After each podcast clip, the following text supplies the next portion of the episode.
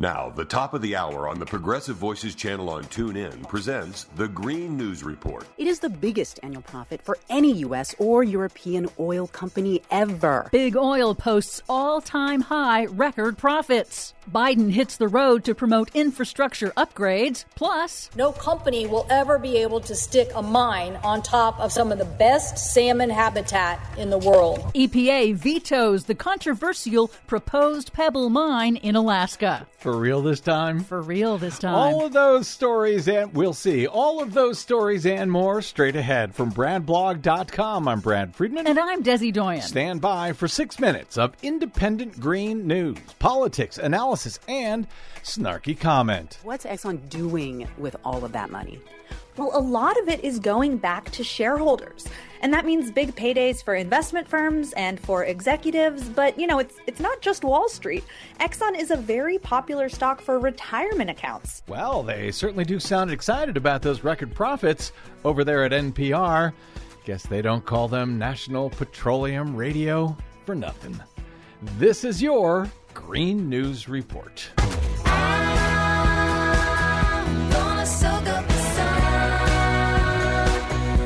Okay, Desi Doyen, I know it's stunning to hear about the record profits at the big oil companies, but first, let's take a look at some of the damage they're causing, shall we? Yes, a grim assessment. The people of Earth saw 42 weather disasters in 2022 that caused more than a billion dollars in damage each.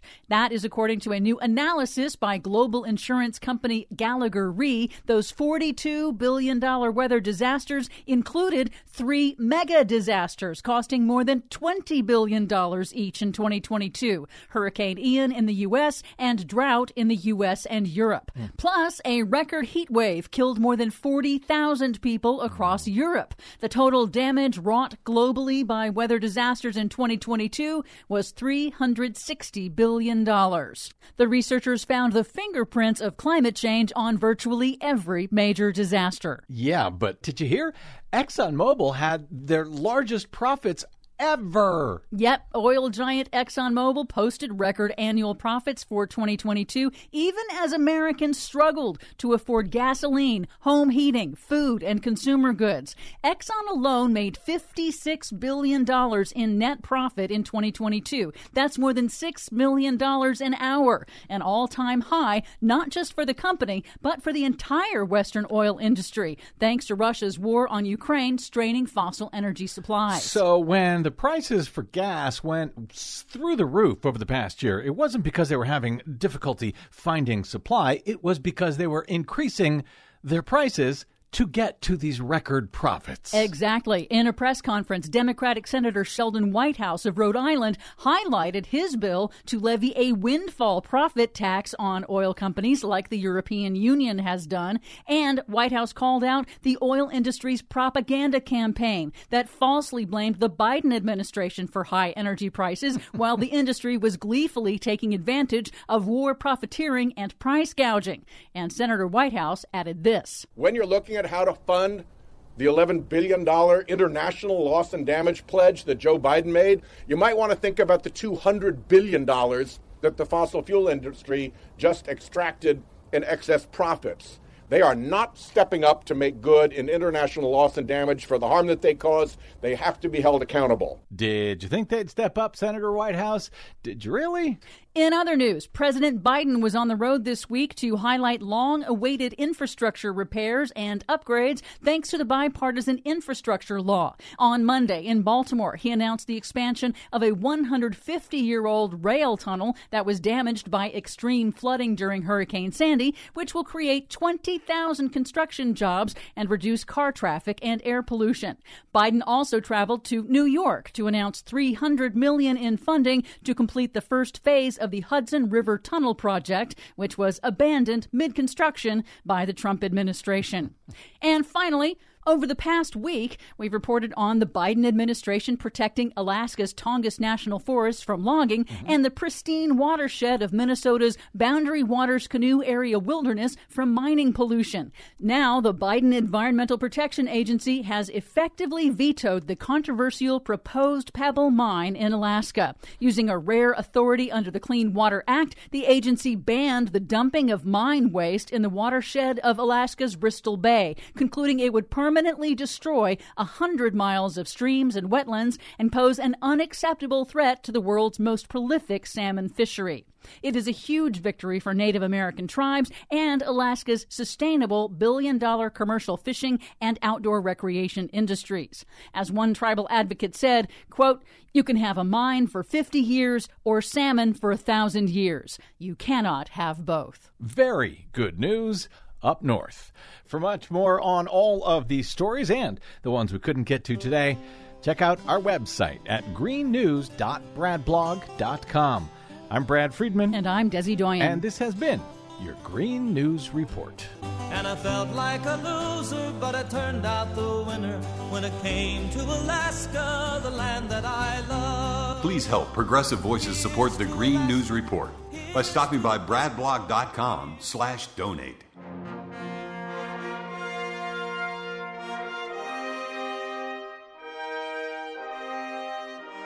From Interfaith Alliance, this is State of Belief Radio.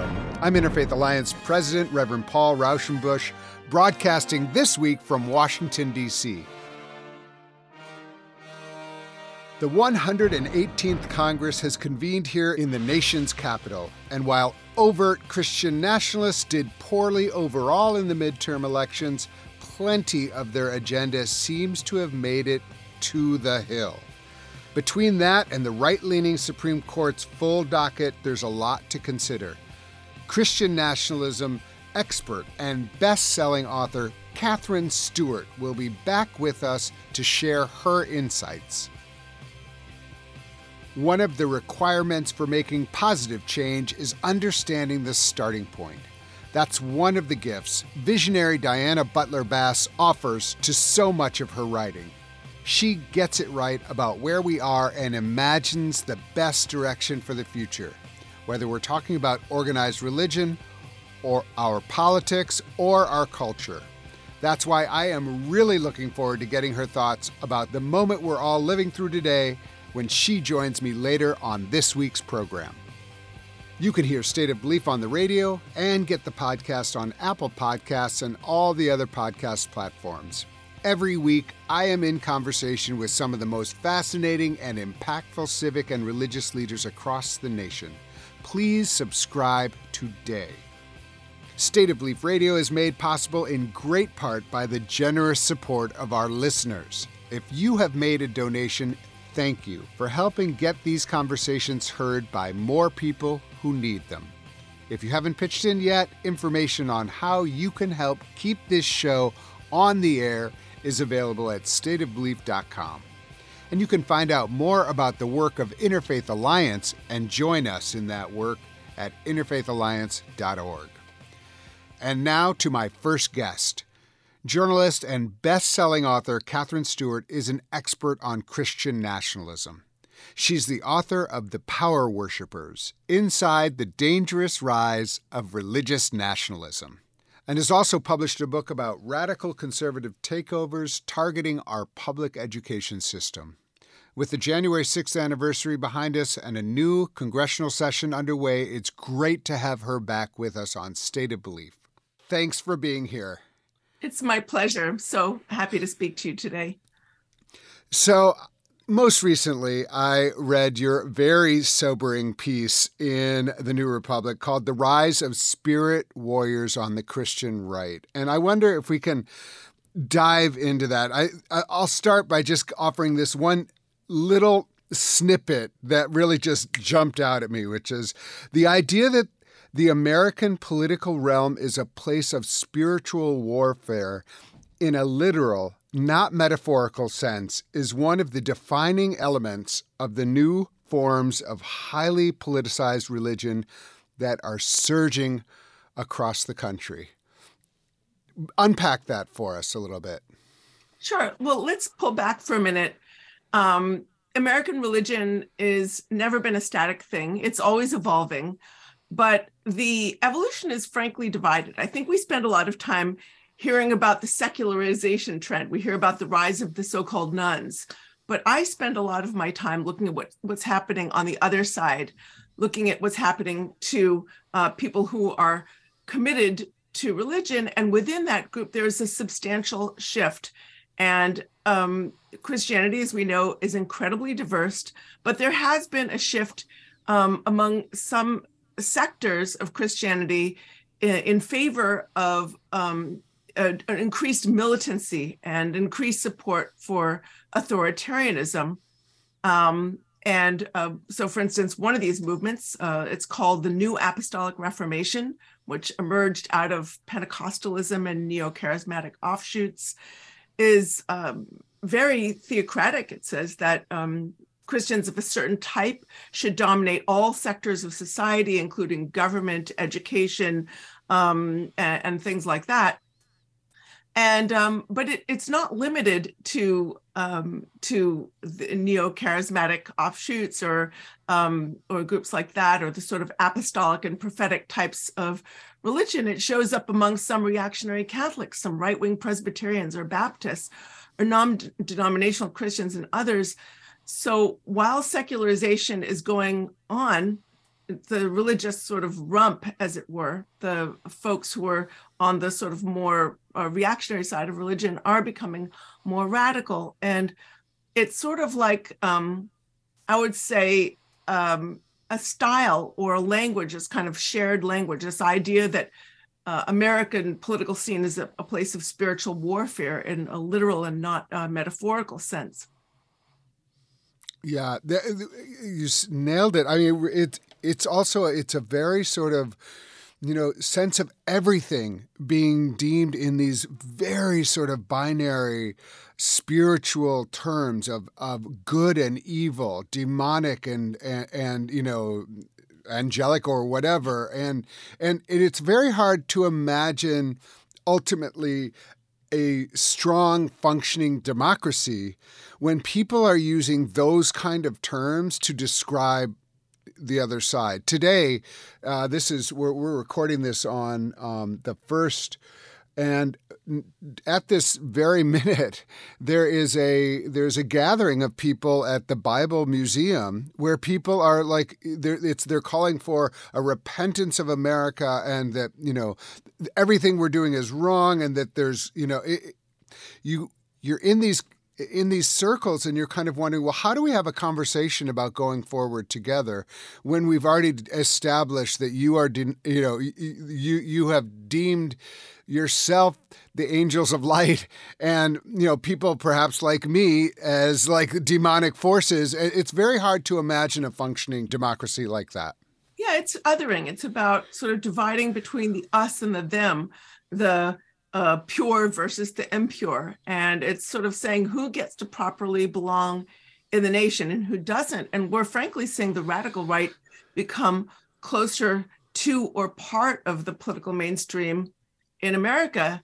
And many conservatives are pushing the idea that there are sort of real Americans who are people who worship like them or belong to certain approved religious backgrounds and have certain approved political views, and those who are not. It's a kind of exclusionary nationalism.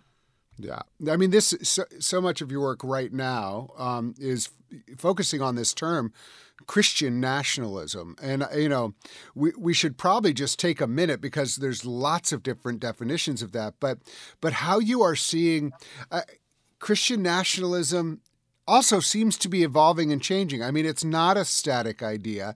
How do you see Christian nationalism today, the 1st of February, 2023? Well, Christian nationalism uh, is not a religion, right? It's it's not um, it's not a it's not Christianity. It's not the whole of Christianity. I think of it as um, as involving two things. Number one, it's an ideology, and number two, it's a political movement, an organized quest for power. So the ideology says that only um, uh, it's it's sort of again about who gets to belong in the nation and who doesn't. It says the you know promotes the idea that America is founded as a Christian nation according to a very particular definition of Christianity, and says that um, all of our problems stem from uh, our abandoning the supposed uh, conservative Christian heritage of our founding. But this ideology is really a tool for a leadership driven political um, machine that turns that sort of deep mythology into political power. And the uh, machine machinery of the movement is is very dense. It's very it's organization driven, leadership driven, and the strength of the movement is in that dense organizational infrastructure.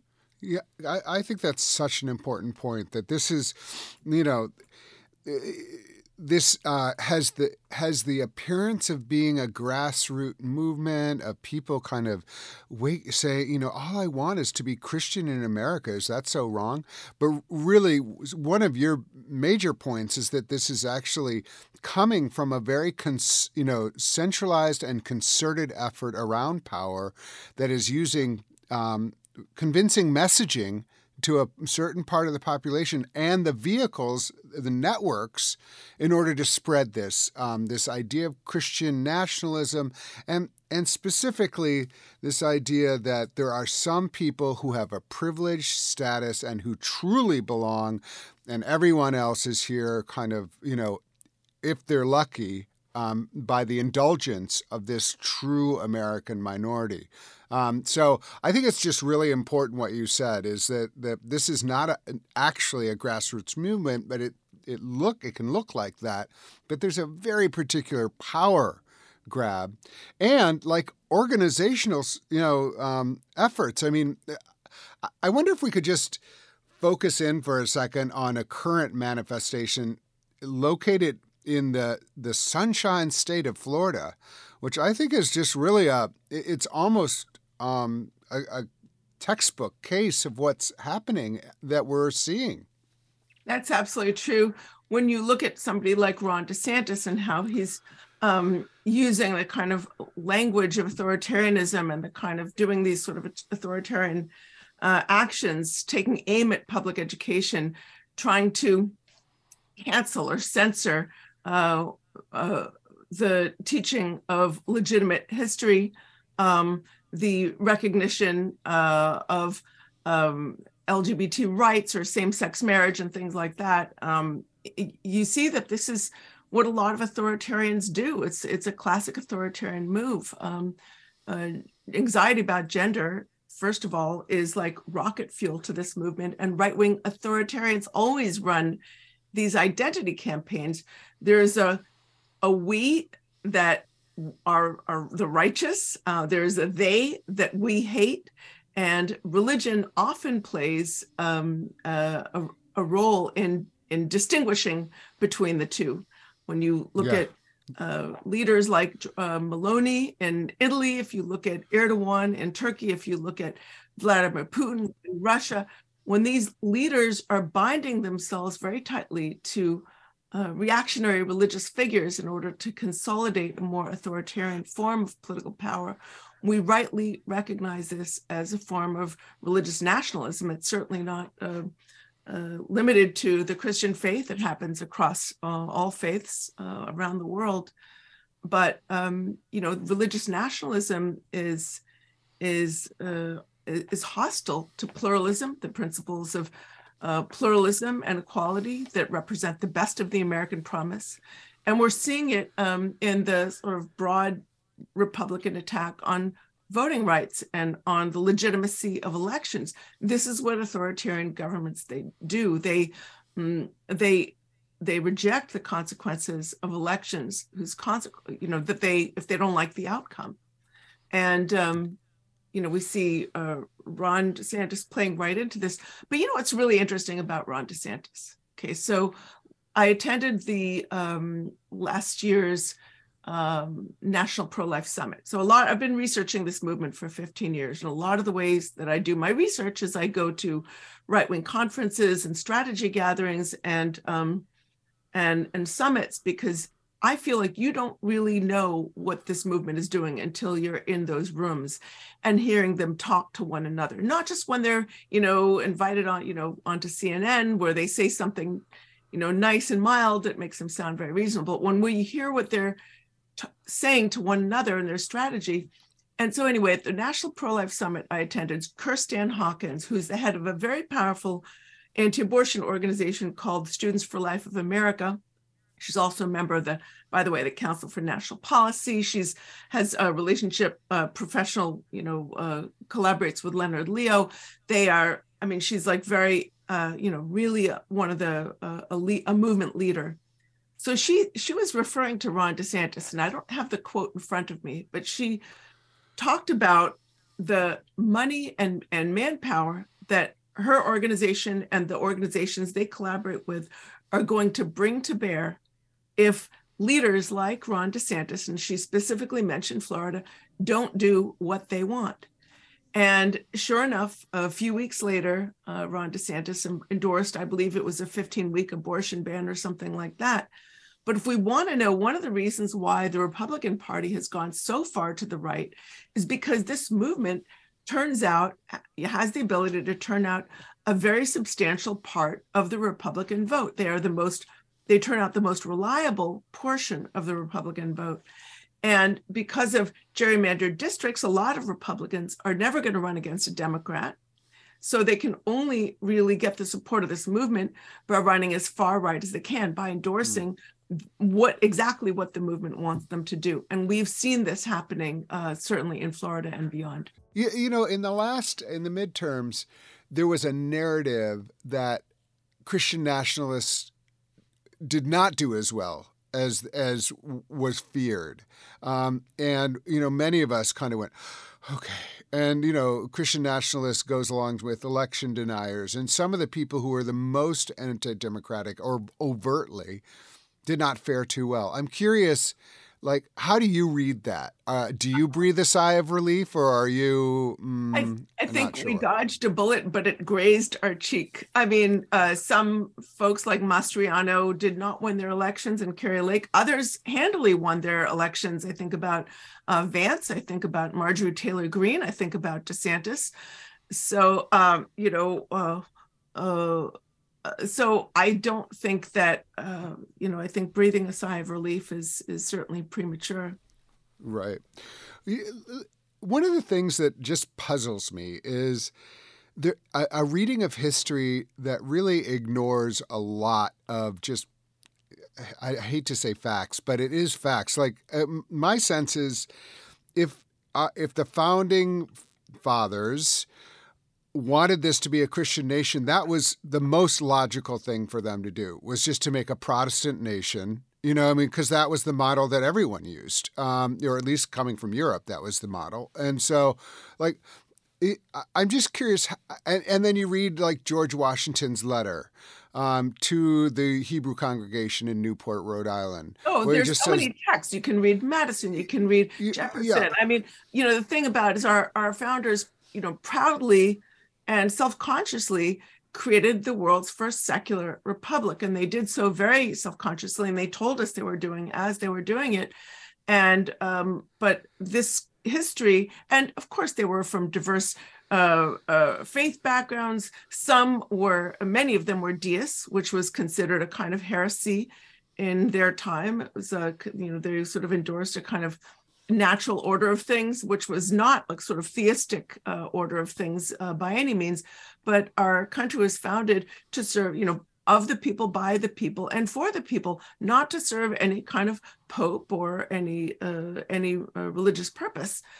So this is one of the reasons why people like David Barton, the movement's, you know, one of the key myth makers of the Christian nationalist movement, who was very politically influential, has become so important. His sort of uh, I would say, frankly, fake reading of history, is pseudo history, has been debunked over and over and over by academic historians, but it's done nothing to slow his career um, because um, simply because it's not true. The movement leaders know that they need to sort of, in order to sort of take this country in a completely radical direction, they need to. Mm, you know sideline uh, accurate history. And so they need I mean that's yeah it, it's creating a it's a creating a a myth that you can just I mean not in the good sense but just in the sense of like oh you know let's put together some words and say this is how it went down. And and not and just ignoring actually like that's one of the things the they got right. You know, uh, you know, we, there's plenty they got wrong, but they got this right. And and the idea also there were many non-believers at the founding of our country. It wasn't like just like it wasn't just all these like you know pilgrims or whatever you know uh, and, and so it's just very religious people as well but what they yeah. did is they very self-consciously created uh, a religion with uh, a separation uh, of religion and government, and never this was never applied uh, perfectly, of course. And our country has gone through a lot of different shifts. We've had different uh, religious movements arise, like the Great Awakenings, and we've had other religious movements arise, like the Social Gospel. We've always had, um, but but the separation of church and state is. Um, you know, it's not just a, for atheists. It served our country very well and our religious uh, movements very well since our founding. The reason we have such a sort of vibrant and diverse religious landscape is precisely because we've had a separation of church and state. Exactly. I mean, you know, this is this is like the so it's just really important. So we have that founding and yet here we have this throughout it there have my guess and this is where i actually as as a historian correct me there have been movements that that may not have called themselves Christian nationalists, but but felt empowered by that idea. I mean, certainly the Ku Klux Klan did.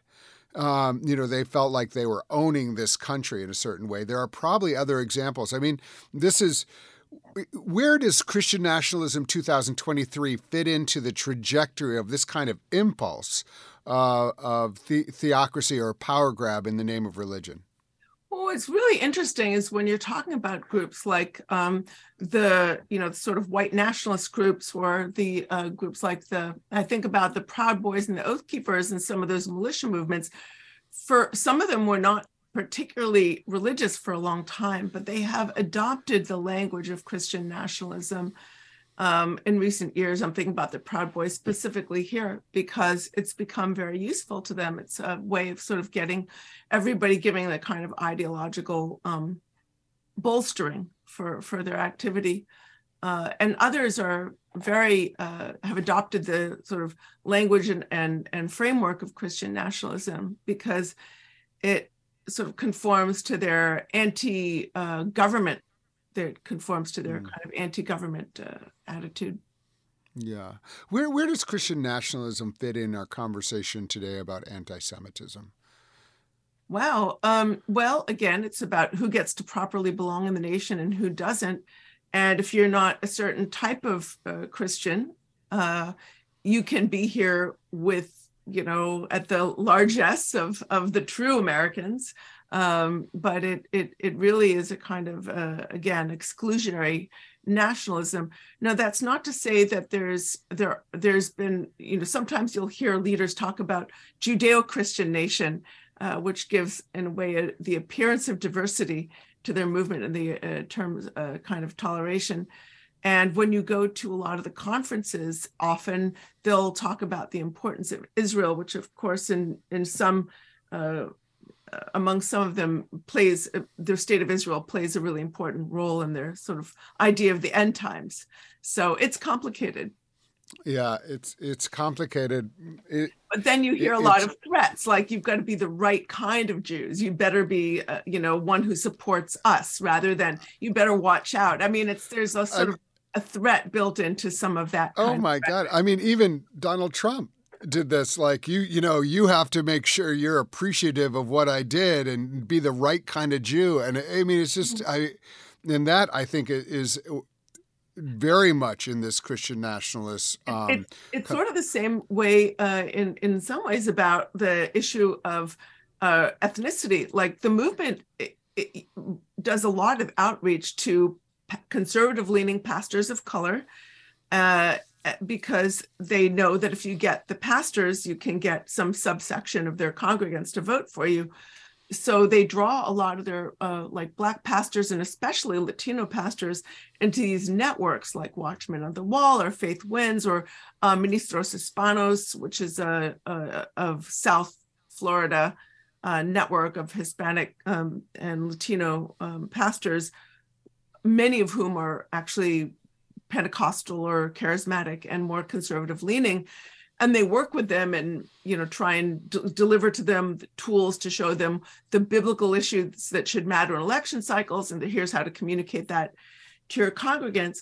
But it's not to say that there isn't a lot of sort of racism embedded in the movement. There's certainly going to make room for a pastor of color or a person of color if they um, sort of conform to a particular type of let's say political agenda and they do you know they really want to to draw uh, they want to expand their their membership. They know that they're losing this sort of older white folk who have formed their base for a long time, and and we've seen the consequences in the last election. So between 2016 and 2020, uh, the Latino vote overall shifted. I believe it's eight points in favor of Trump, and part of that has to do with outreach to um, Latino pastors, uh, the establishment of right wing Latino focused radio um, and other types of initiatives. When I was did a piece uh, not too long ago about the shifting Latino vote, and I was following some Facebook pages that target, you know, Latino populations in different states, and there's the infusion of sort of right-wing religious rhetoric and even into some of these fa- facebook pages where people are going to find and they're spanish language pages and they're going there to find you know work or community um, events or things like that. And all of a sudden you see a post that's all about how abortion is you know demonic and things like that. So there's just been yeah. a very kind of aggressive outreach in these different ways Katherine Stewart is the best selling author of The Power Worshippers Inside the Dangerous Rise of Religious Nationalism. Her writing appears in the New York Times, the New Republic, and many other places. Thank you again for joining us here on State of Belief, and thank you for all the work that you are doing. And thank you so much for the work you do. Glad to be in this rabbit hole with you. we need to take another break. But up next, Diana Butler Bass on true freedom, community, and much more. If you miss any part of today's program, you can hear full episodes of State of Belief anytime on our website. You'll also find links to the topics we discussed this week, extended interviews and transcripts, and an archive of past shows, all on stateofbelief.com. You're listening to State of Belief Radio, made for such a time as this. State of Belief Radio, twice every weekend on the Progressive Voices Network.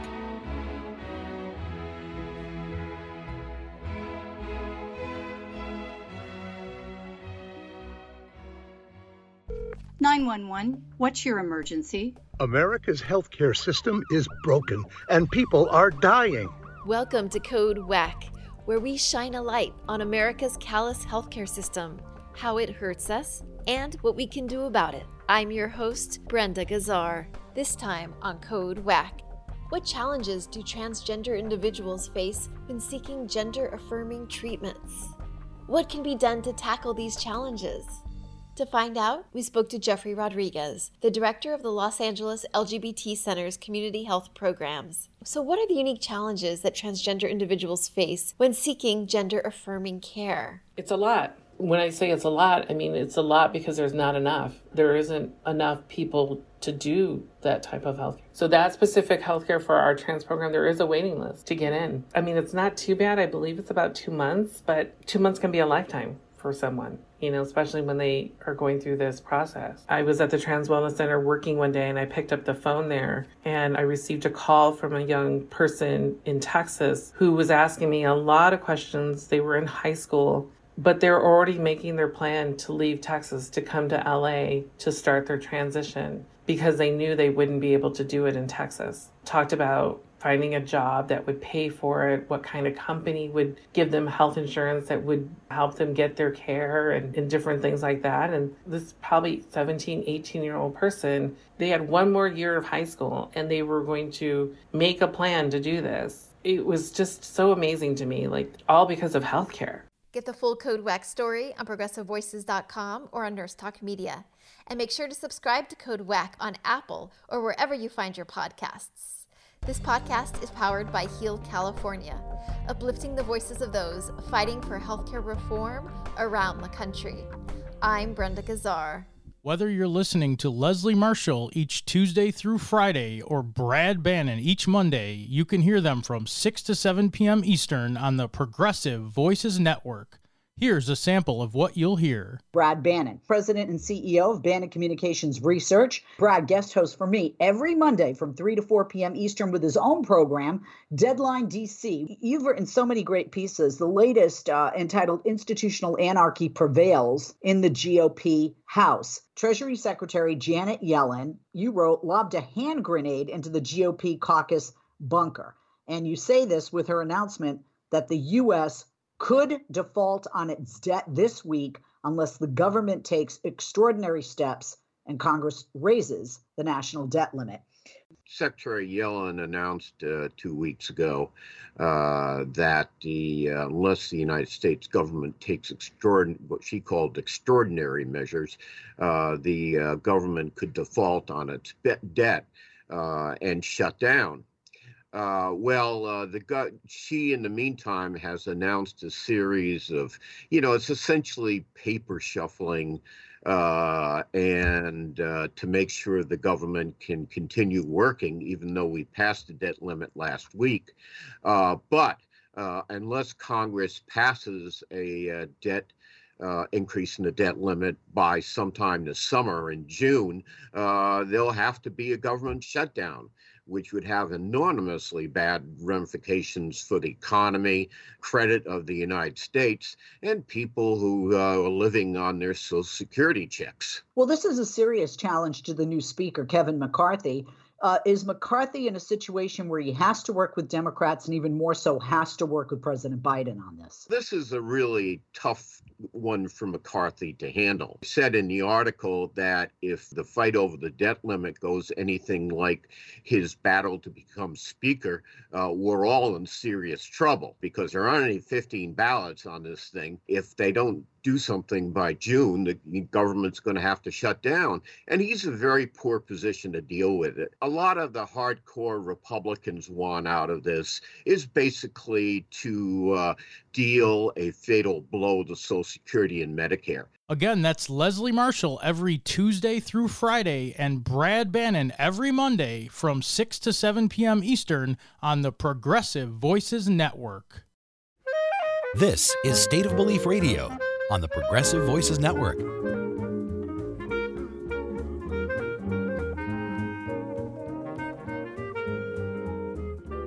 Welcome back to State of Belief Radio. I'm Interfaith Alliance President Paul Raushenbush. One of the things that makes Dr. Diana Butler Bass so exciting to read and to talk with is her refusal to bring preconceived ideas to her scholarship. The author of such books as Christianity After Religion, Diana has also explored mysticism, gratitude, and healing faith communities.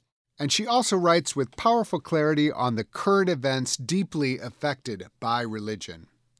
As we see many of the ways faith is being misused in our politics and culture right now, it's great to have Diana back on State of Belief Radio to tell us how to use it right. Thanks for being here today.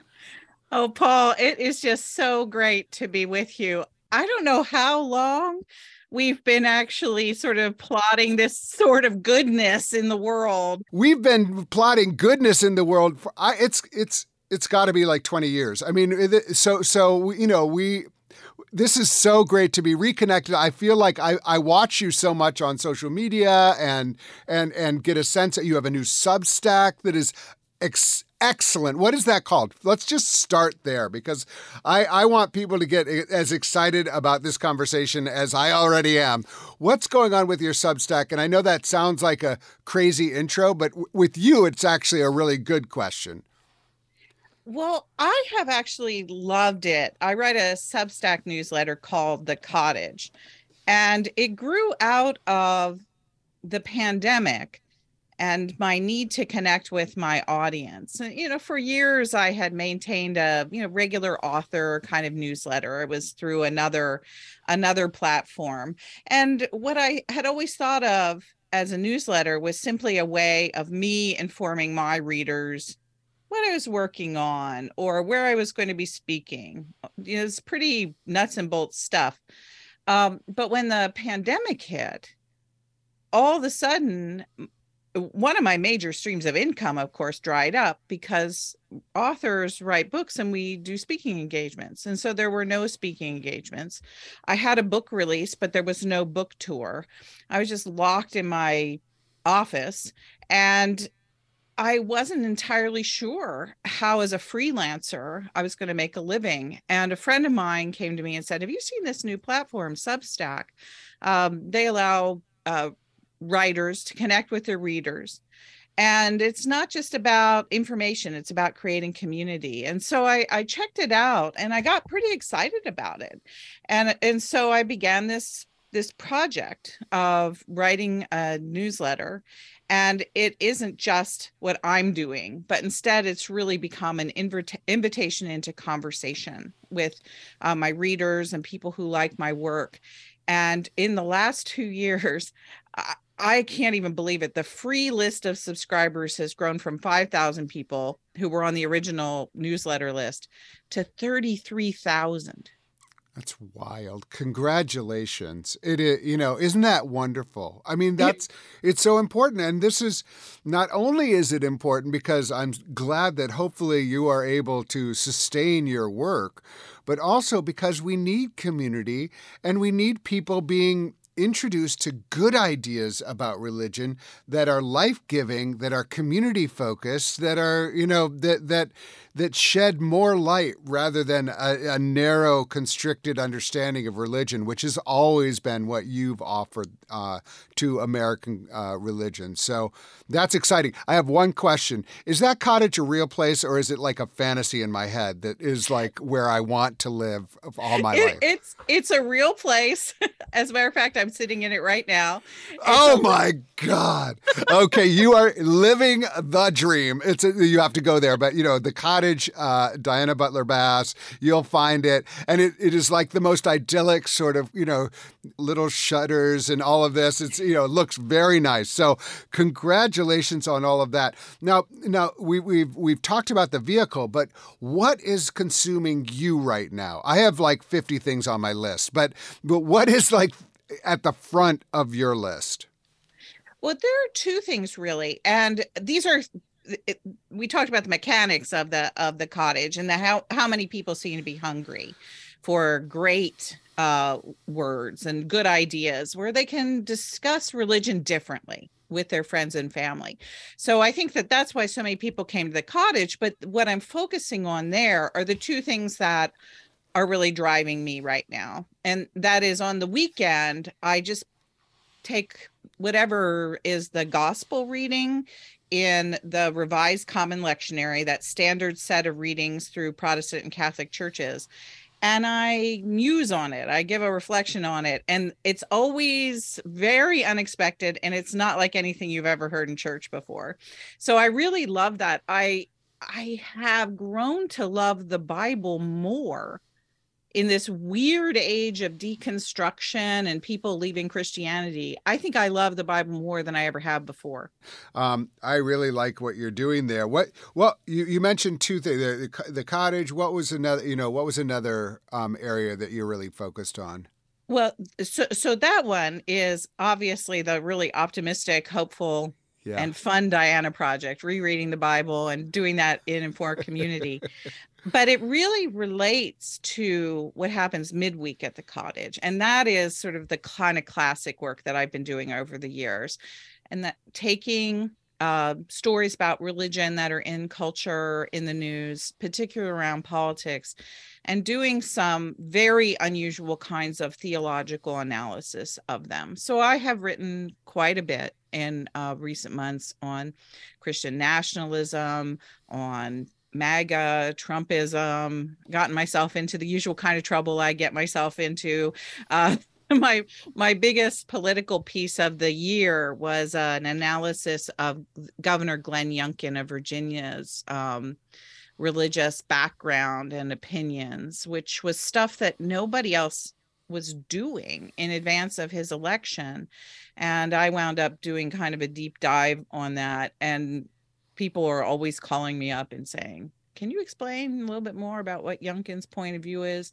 and sort of how even these kind of supposed moderates like Youngkin are really using religion in in ways that are are frankly dangerous. And so and and then I write as well about religious decline and trends in religion. So that all happens in midweek and yeah. I feel like it's really important to keep both of those things in conversation. Right. Like right. you were just saying. Yeah you you have done so much work on going to the roots. I mean, you've already like uh, uh, uh, already numerous numerous times in this conversation. You go to the root of something, like the radical part of it, uh, the root part of it. Where are we? Like, I just am going to ask you, like, where are we in a in in what looks like a trajectory of America? Like, what like what what what are we what are we doing right now in, in as someone who's looked at a history of, a, of faith and also in that looking at history of faith you're also often forecast. And so i'm just wondering if you might just opine. I'm not going to hold you to it because you know we don't know but like what where are we? Like what is going on with religion in america according to diana butler bass right now? Well um i have to confess that i'm really uh, quite worried. And um, 20 years ago, it was probably about the same time we met. I wrote a column for a Sojourner's blog, which was then called God's Politics. I I've got to go back and and pull this th- that column out.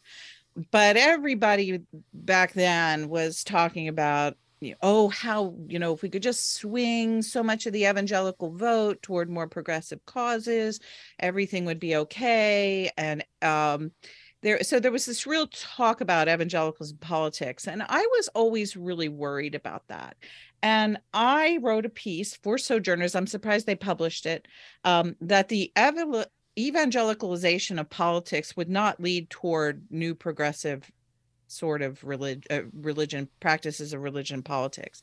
I thought the evangelicalization of politics would lead towards atheism. Um, because all I could see was how strong, robust, and compelling the religious right was. And I thought, whatever these few people do and the evangelical left, it's not really going to have a terribly huge effect. And instead, what's going to happen is that all of this religious rights stuff is going to create an entire generation of young Americans who are growing up in evangelical churches who think that Christianity is right wing evangelicalism and think that in order to be a Christian, you have to be a conservative Republican um, and that that would wind up being dangerous and that all of the people who were being exposed to that those views a good proportion of them would probably leave religion altogether. And so i remember when i wrote that and there were people at sojourners who actually laughed at that piece. Although i have to confess jim wallis liked it and was willing to engage me on it. He he was he was it, he was interested in what i was seeing there but that's basically what's happened in the last 20 years. So what we have right now, I think, is an entire generation of people who have been inoculated against specifically Christianity and religion more generally by having grown up in these evangelical churches some 20 and 30 years ago that were had become sort of full on uh, outposts for white Christian nationalism that we were then just referring to as the religious right.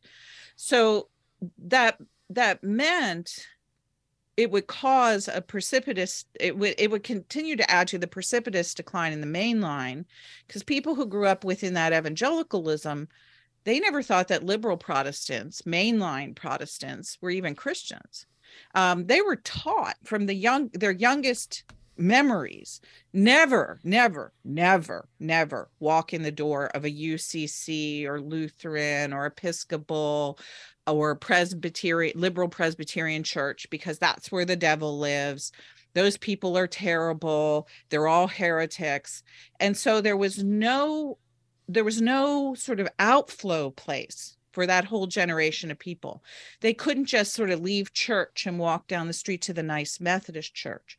Um, and, and so they just bypassed all of those churches and now are basically sort of none of the above, kind of free floating Christians. I follow Jesus or or nothing at all. And and people can make those choices. That is really fine. Uh, I appreciate a lot of the honesty and religious choice that people are making right now. But what it means is something that is so significant for our culture. And this is where Diana is worried is those churches that those those that whole generation of really hurt wounded people the, all those people who had been basically poisoned uh, by evangelical toxic evangelical religion all the churches they bypassed on their way to something else are now failing and those churches are churches that held an enormous amount of what i would call balanced social capital uh, in american religion and politics. Those were churches that basically ran soup kitchens. Those are churches that taught people about Luther's theology of freedom of a Christian. Those were churches where Republicans and Democrats could disagree on things, but they got together and they worked toward common good they believed in something called common good.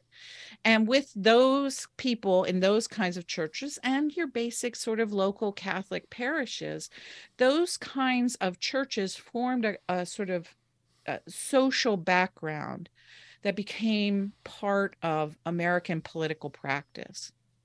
And so now that that is gone, I think that that that the loss of that has led to two very dangerous things.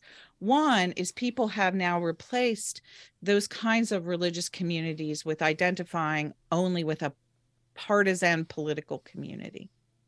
And so the loss of these communities where there was some possibility of people working together has exacerbated division. It's made it worse. Um, and then the other thing is is that since those churches are declining, their budgets are going down, and they have less in terms of actual physical resources to take care of the physical and financial needs of all of the groups of people that they used to serve. And so while we have the crisis of economic inequality and the crisis of climate change and what that is doing um, to the middle class, working class, and the poorest people among us. Um, and the, those social nets are all being taken away by the government. Uh, what that's doing to the th- that social class is that churches who are being who, who everybody says, oh, don't worry, the government shouldn't do it uh, nonprofits should do it. But those churches and, and religious institutions were the main nonprofits that were doing it. And mm. now, without people, they don't have the money to do it. Yeah. So that's, I mean, I think that religion yeah. going away ultimately is a bad thing for politics and sort of the social equity around economics.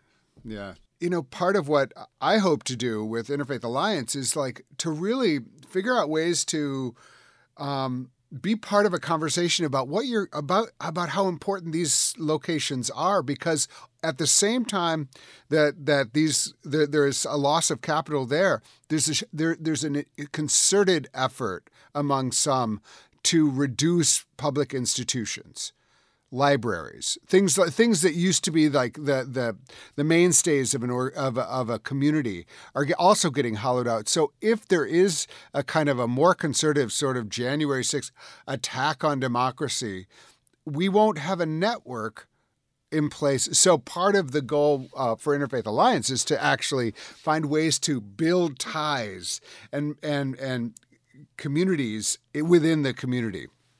Wouldn't it be something Paul, I just, I literally just thought about this when you said it. Wouldn't it be something if all those old, like church libraries, I mean, every one of these old churches that are still around all have old libraries, mostly with a lot of moldy books from the 1950s. But what if instead of those old books, people went ahead and filled them with all the banned books. Oh my God, that is and, such a good uh, idea. The church library. That is such okay, people. you have gotten your your your expert tip from Diana Butler Bass on how to fill your sanctuary. It, it is it is um, read a banned book week at First Baptist of wherever. You know, I mean, like, come on, like, really, knowledge cannot. You know, knowledge is not going to hurt us. This is, and especially knowledge about increasing the humanity of our neighbors, uh, and uh, and so that is a great idea. That is just one example of the things you are going to gain when you become part of Diana Butler Bass's Substack, The Cottage. And also, uh, you, you're always, I mean, you're the author of like a bazillion books. I think that's the number. Maybe it's a little more than that. Um, but but is do you have a book project in mind as well, or are you working on anything that you're really excited that you want to share with us? Yeah, I'm working on two history projects right now. Uh, one is a sort of a little handbook that's not unlike uh, Timothy Snyder's little book on tyranny, and it's mm, a little mm. tiny guidebook on history as a spiritual practice and you know, how you engage practice history and why we must engage it. And it's just little brief sort of essays. And then the other uh, book that I'm working on is a, really a project about civil religion. And um, I make the point that we, we're living in an age of iconoclasm. Uh, where and for people who don't know that big the big theological word means ripping statues down and uh, Christianity has a lot of times in its history when it's been through iconoclastic periods when they go th- when people go through and rip statues down. And one of the things I think is really fascinating about human beings is that even once we rip statues down, we never leave our altars empty. We always go eventually and put something new up. And so then the new book is tentatively called Empty Altars. And it's a look at what are we going to do? now that we have empty altars basically in every American city, do we just drive over top of them? Do we just plant flowers where they used to be? Um, what will go up in their place? And how do we create a sort of pantheon of icons, heroes, and saints uh, for the kind of America we want to be? so that's mm. the question i just was really interested in exploring that and um, it was ins- inspired in part because i live in virginia and if you um, drive down monument avenue in richmond which used to be the basically the public altar space uh, to the confederacy gigantic statue after gigantic statue after gigantic statue down miles of monument avenue all celebrating slavery and and white supremacy and now, if you look down that street, it's a friend of mine who is a Baptist pastor in Richmond. So congratulations, he's in your tradition, liberal Baptist. Um, he he said to me recently, "Gosh, every time I look down Monument Avenue, all I see are all those empty altars." And as mm. soon as he said it, I went, oh mm. "Oh my gosh, that's a great title for a book!" And mm. so that's really sparked my theological and historical imagination. Yeah. And also like the creativity and the imagination that is, you know, kind of at the root of, of religion in, in good ways is like, what can we, what can we look, dig deep and imagine going there? Um, that is a wonderful idea, and that's going to be that's going to be a fabulous book. We will have you on many times before then, but I love both of those projects. Diana Butler Bass is a public theologian, popular speaker, and award winning author. Her most recent book is Freeing Jesus Rediscovering Jesus as Friend, Teacher, Savior, Lord, Way, and Presence. Diana, thank you for being with us on State of Belief Radio. I'm just really thrilled to be here and congratulations, Paul. I look forward to how this program grows and, and develops under your leadership. And with that, I'm afraid that's all the time we have for this week's show. We need your help keeping this show on the air, and I hope you'll consider being a partner in this crucial work by making a financial contribution today. Information on how to donate is available at stateofbelief.com. That's stateofbelief.com. And you can also be a part of making sure informative and encouraging voices like these are heard by sharing this program with friends and family. Let's get more people listening and more people taking part in these conversations, both on and off the air. Never miss an episode by subscribing to the weekly State of Belief podcast on Apple Podcasts or your favorite podcast platform. And join the conversation. Follow us on Facebook and Twitter at State of Belief and share State of Belief with people in your life. State of Belief is produced by Ray Kirstein and is a production of Interfaith Alliance. Become a member of Interfaith Alliance today at interfaithalliance.org. And be sure to join us next week when I talk to Rabbi Sandra Lawson. I cannot wait. Until then, I'm Paul Raushenbush, and this is State of Belief. I think it's time we stop. Children, what's that sound? Everybody look what's going down.